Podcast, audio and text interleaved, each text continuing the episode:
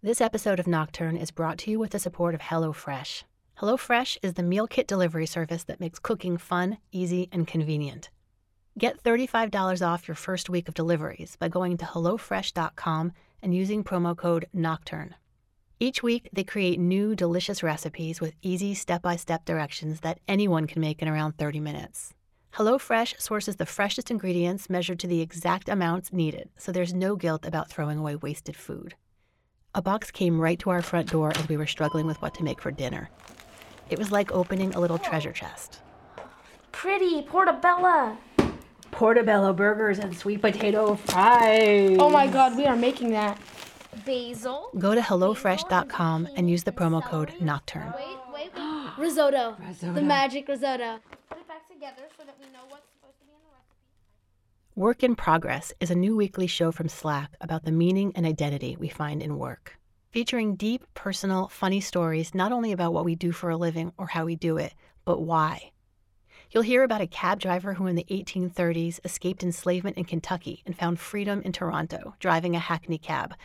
And from a man who was a professional snap traveler on Snapchat. Kennedy Space Center came up on the caller ID, and this is the most important phone call your mom's ever gonna get in her whole life. I'm really good at Snapchat. You know, how can I make money there? So you're telling me there is a secret radio station by cabbies for cabbies? Yeah. Work in Progress is hosted by Dan Misener and can be heard on SiriusXM, iTunes, and everywhere you listen to podcasts.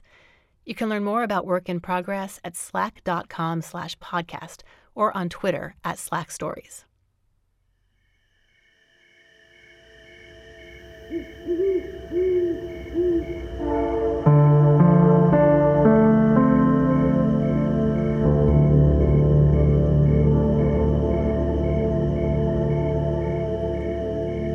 You're listening to Nocturne. I'm Vanessa Lowe.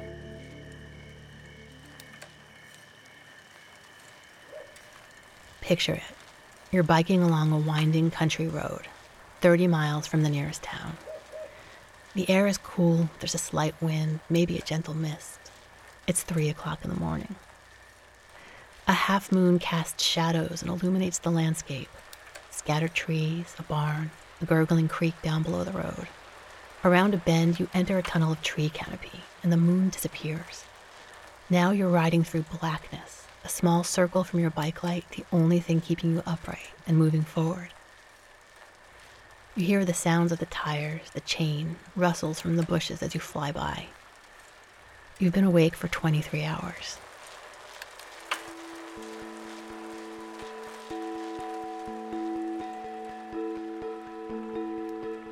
For most people, when they think about hardcore cycling, they think the Tour de France and professional racing. The Tour de France consists of 21 day long segments with sleep in between. But there's a different breed of cyclists who aim to cover as much distance as possible in a single day, proving themselves to be audax or audacious. The first audax cycling event took place at the end of the 19th century with a 230 kilometer daytime ride from Rome to Naples. Within the sport, a single ride is called a randonnée or brevet, and any rider who has completed the minimum ride of 200 kilometers is called a randonneur. Once you become a randonneur, you hold the title for life.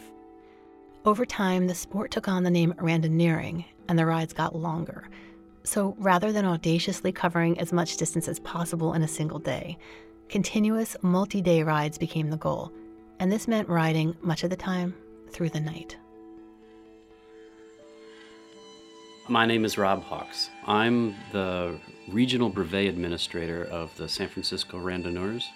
Uh, this is a sport that was originally begun as a group ride where all the riders in the group went the same pace.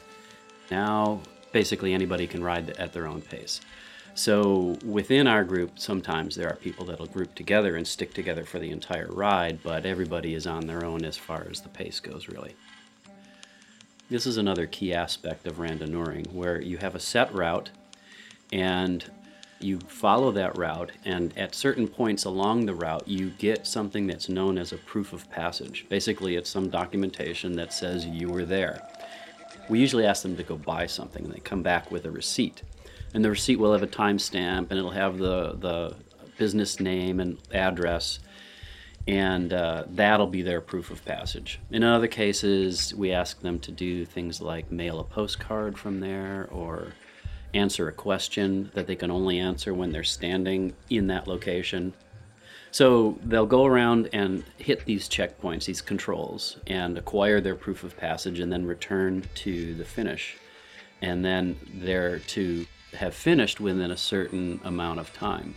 They're supposed to hit these controls within a certain amount of time, too. And it's all meant to keep riders moving along, and the time limits are really not that onerous. They're, they're pretty generous, so most riders can f- finish this. It's still a challenge for a lot of people, uh, but it's, it's a doable challenge.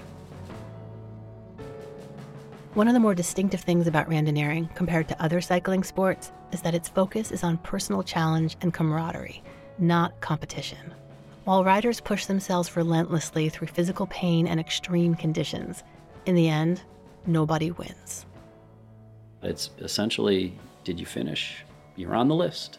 When we list results, we list them alphabetically. There's a time when the finish control will open and then a time when it'll close everybody that finishes within that time frame, they get listed as a finisher. The holy grail of randonneuring is a ride in France that takes place every four years. It's 1,200 kilometers and started as a race. Paris-Brest-Paris. That is a race that was older than the Tour de France. It's no longer a race. Sometime in the middle of the last century, the popularity of it as a race diminished considerably, and yet at the same time, there were a lot of amateurs that wanted to participate in that. The race just ceased to, to be a race, and it was sort of taken over by randonneuring, where it ended up being the goal for a lot of randonneurs. So rather than racing to the finish, randonneurs were given a time limit of 90 hours to complete the 1,200 kilometers. Riders come from all over the world to participate in this ride that takes up to four days and nights to complete. In the intervening years, most randonneurs spend time enjoying the shorter qualifying rides that need to be completed in order to go to Paris Brest Paris, or PBP. They can be done in any order. The shortest rides are 200 and 300 kilometers. The next challenge is the 400 kilometer. And it's a rare person that can finish that in daylight. It's almost everyone is going to finish well after dark. And that's probably one that people consider the hardest, even though there's a longer one involved. Um, it's probably hardest because most people are going to try and do it without stopping for a rest break of substance. You know, and by that I mean, you know, people aren't getting a hotel room or they're not going to a campground or they're not camping out or anything like that. They're riding that straight through. And again, depending upon the route, uh, people are going to finish that in 15 to 25 ish hours. Even though randonnées are not competitive rides, that doesn't mean that riders don't push themselves hard to go as fast as they can, especially at Paris Brest Paris. People that are attempting to finish first they'll take between 40 and 50 hours to finish. This past year in 2015, PBP was held again, and the first finisher, I think, finished in 43 hours and 15 minutes, something like that. There are very few people that can do that event in that kind of time. Most people are taking between 80 and 90 hours, and there's a time limit, an upper limit of 90 hours. We don't have a first place or a second place or a last place. You know, there are people that take less time than other people. That's the way that we look at it. There's maybe one exception to that. American riders that have gone to France to do PBP, there's a, a group that you can belong to, the Charlie Miller Society. And Charlie Miller was an American participant in PBP decades ago, and he finished in a pretty fast time. It's, it's 56 hours and 40 minutes, maybe. And so any American that finishes in that time or less can belong to that group. Max Poletto belongs to the group of randonneurs who've achieved Charlie Miller status.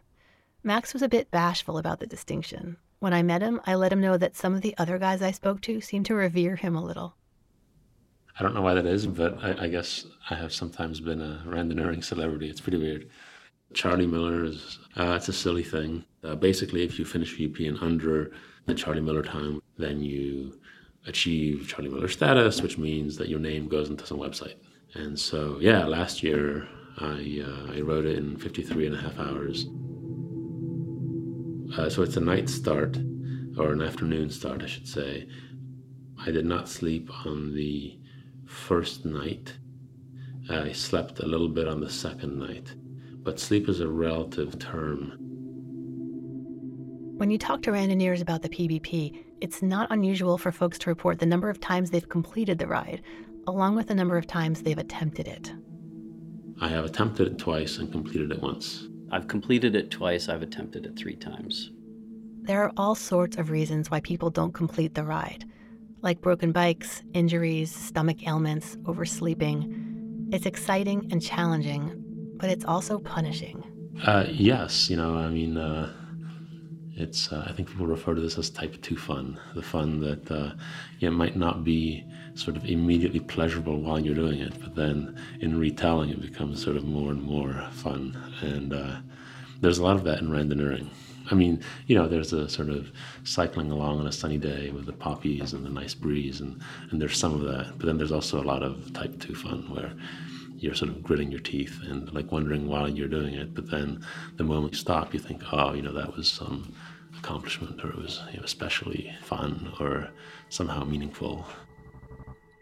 Much of that Type 2 fun involves riding through isolated darkness on the longer routes. In general, I like riding at night, especially in places like Sonoma or Mendocino, like sort of Northern California wine country. I often feel that night is safer. There are just fewer cars. In fact, drunk humans are by far one of the greatest threats to randonneurs. The very first 600K that I did, I was riding with a friend.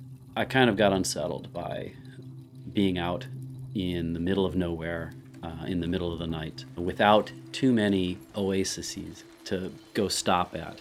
The big thing that unsettled me was that the, the night before and then through the night, we were harassed by motorists who um, would honk at us, and if they were coming from the other direction, they would kind of swerve over the middle line and flash their lights and yell profanities. And I think a few things were thrown. Most of the riders on that particular event back in 2005 experienced something. Um, some actually got physically assaulted. Somebody reached out, slapped them as they went by. I've never had that kind of thing happen since. For the most part, you know, we've experienced very good people at night. Of course, it's not just people that you come across when you're riding through back roads in the wee hours. Wildlife. Some of our riders doing routes around here have been spotting mountain lions. And I've seen one. It was just after daybreak and I'm just looking around at the hills, and I looked up at the side of the hill to the west of us, and I saw this enormously long animal just strolling through on the hillside. One of the riders on 128, you know, back between Boonville and Cloverdale, the route that we cover, had been riding up the hill, and he spotted glowing eyes that were set kind of far apart. So it made him realize that that was a pretty big head that was owning those eyes. And I think there was a little bit of audio involved in that. You know, he I think he heard a growl and um, turned around and went straight downhill because that was the quickest way to get out of there. He went turned around and went back. He may have waited until he had other people to ride with, and you know, so as a group you go through there. There's uh, of course a lot of deer and there's skunks. We see a lot of the night hunting birds, owls at night, which is pretty cool often you're you're only going to hear the animals, and you'll hear something crashing through the brush off to the side of the road, and um, you wonder if it's going to run out in front of you. But for the most part, it's just what you're hearing. Coming into one of these towns that you know, you know the town, but it's a different place when it's in daylight than it is during the night. Something that maybe people often overlook is how beautiful the transitions are between night and day.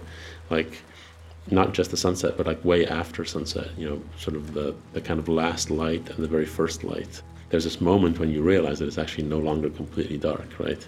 And you sort of start seeing gradations of orange and pink and so on that are really sort of spectacular. And there's a very memorable instance of that actually on this last PBP, where um, on the morning of the last day, I was riding together with two friends and we were descending in this kind of broad valley. It was sort of grassy with trees spaced somewhat far apart. And there was this like layer of ground fog that seemed to hang like just below the tops of the trees. And the road was such that we were like a little bit above the fields and so, you know, there was this kind of very pale pastel colors from the, you know, pre-dawn light and then these bumps that were the trees rising out of the fog. It was a very cool, you know, unusual thing.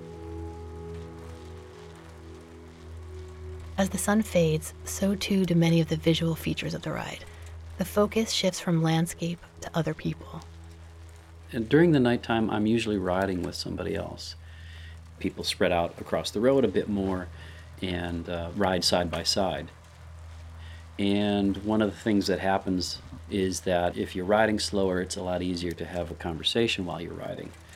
And so people tell a lot more stories during the nighttime, and it helps you keep awake for one thing. It teaches you a lot about that other person, you know, what what's funny to them, what experiences did they go through to get to this point where they're riding with me through the night. And uh, that's that's one of the high points of riding at night. At some point, thoughts turn inward. There's a lot more storytelling at night, but sometimes there are long periods where there's not much talking going on at all, where everybody's sort of in their own heads and thinking about stuff. And I sure do think a lot more about other stuff and work things out. Sometimes I find myself basically having conversations with people. Like I'll, you know, there's like some friend who's like far away or, or relative or something, and I'll just like imagine a conversation in my head. I do a lot of that. Sometimes it's just sort of zoning out and kind of looking at the scenery and so on. You know, obviously, if it's a very dark night, there's not actually that much to see, and that's that's actually not a great situation to be in. And also in terms of alertness, it makes it hard to be alert. But if it's a full moon night or, or close to a full, you know, more than a kind of half moon, then it can just be quite beautiful to look around and sort of see, have a different perspective on, on the landscape.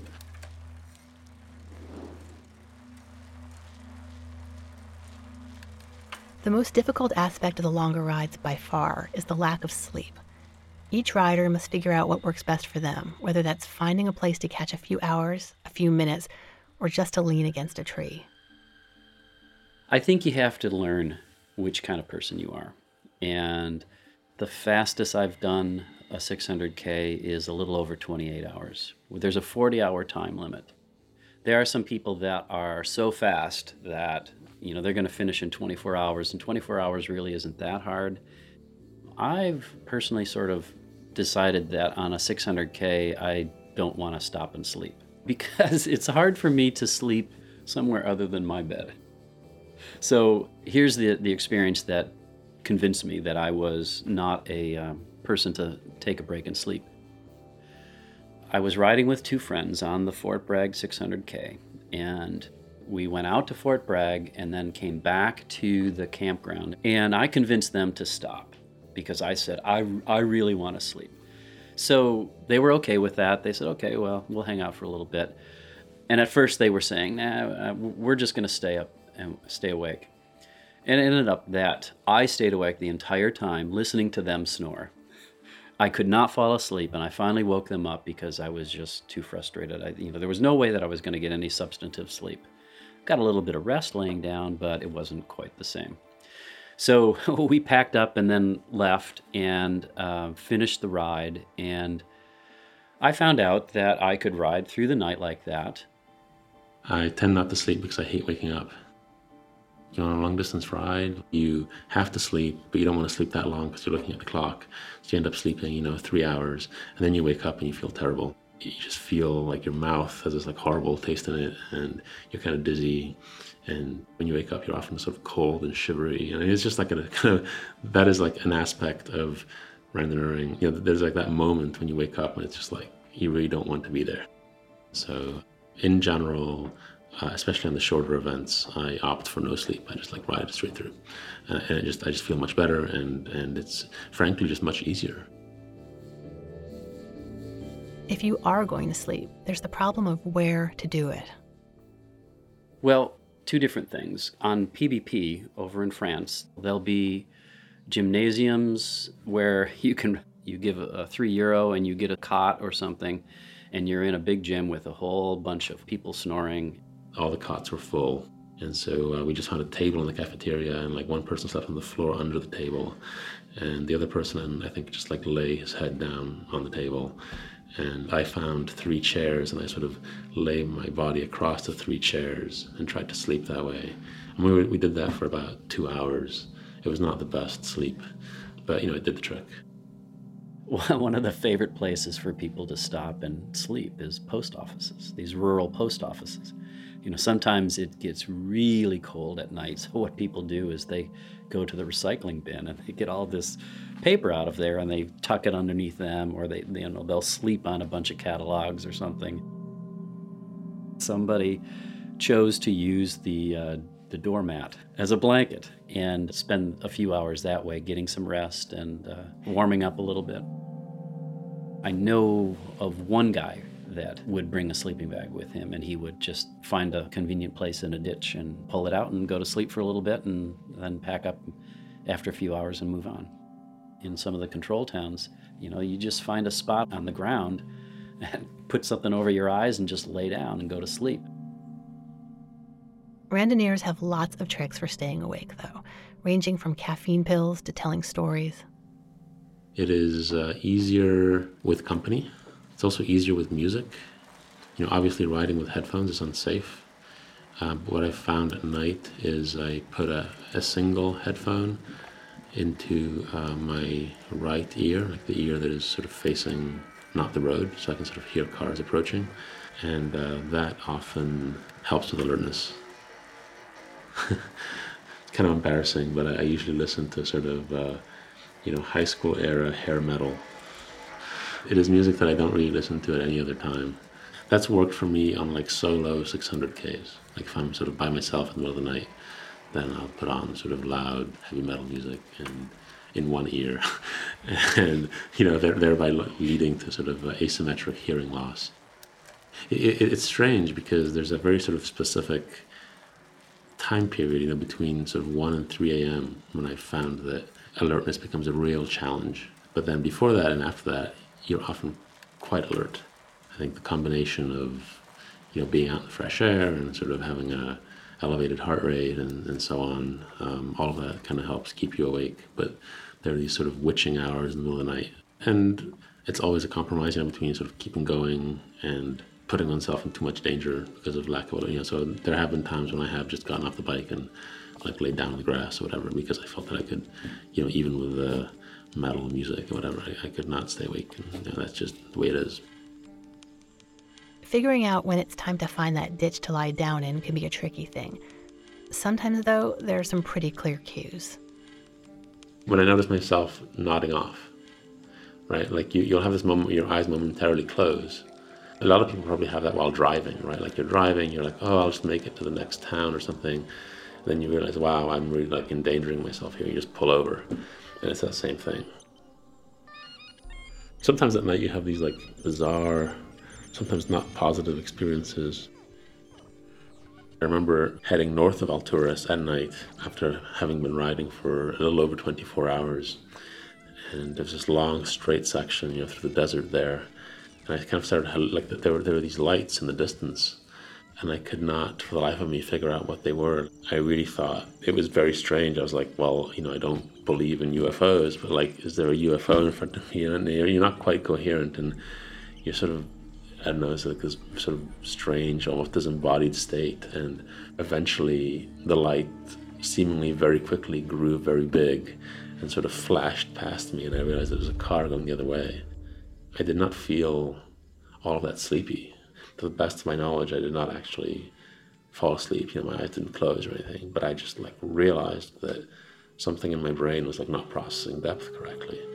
One of the things that happened is the um, the double yellow in the middle of the road, it, it, sort of lifted itself off the pavement and it sort of became this ribbon just off of the asphalt. My depth perception was really off. And, um, you know, I think if something like that were happening to me today, I would probably just stop.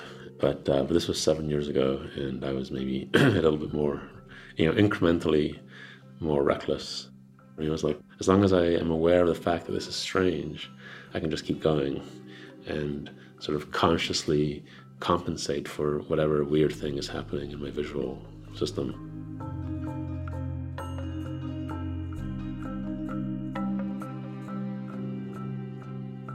No matter how much randonneurs may appreciate the unique aspects of riding long country roads through the darkness, the rising sun almost always seems to bring a sigh of relief.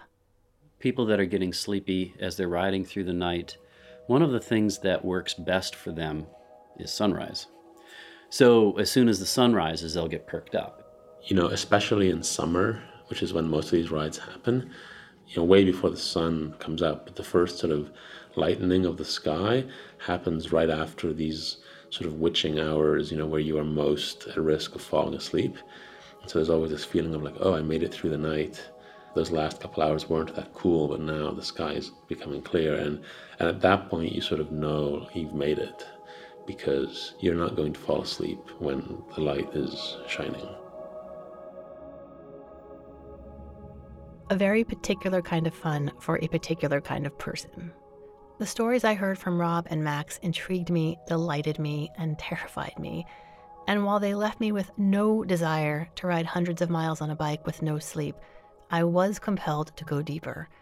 Join me next time to discover the lengths that randonneurs will go to to support each other and just how freaky things can get 600 miles into a ride on the edge of a dark road in France. Here's a clip.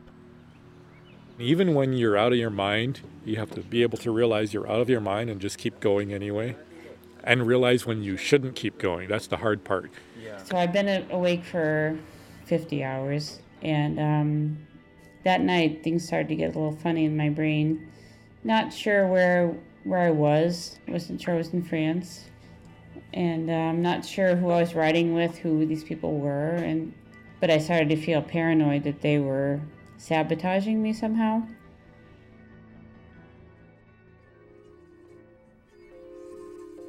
You've been listening to Nocturne. I'm Vanessa Lowe. Nocturne is produced by me and was created by myself and Kent Sparling, who also composed the theme music. Find out more about the other music in this episode at nocturnepodcast.org. Thanks to HelloFresh for supporting Nocturne. Go to HelloFresh.com and use promo code Nocturne. Thanks to listener Andrew Rogers, who let us know about randonneuring and thought it would be a good topic for Nocturne.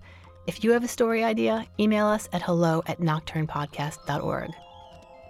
Thank you to our supporters on Patreon. You help keep the light on in the tiny closet where I'm recording this narration. If you're not a supporter yet, you can become one at patreon.com slash nocturnepodcast. You can find us on Facebook and Twitter. We're Nocturne Podcast. Hey, do you have trouble sleeping at night? Do you lie in bed getting more and more anxious that sleep is just not coming? Check out a podcast called Sleep With Me by Drew Ackerman. Drew uses his amazing boredom superpowers to lull you into sleep. I've never made it through a whole episode, and that's the whole point. Listen on iTunes or go to sleepwithmepodcast.com. Nocturne is proud to be a member of the audio storytelling family The Herd check out Neighbors from Jacob Lewis, a show about what connects us to each other. Find out about all the shows in The Herd at theherdradio.com. That's H E A R D. Thanks for listening.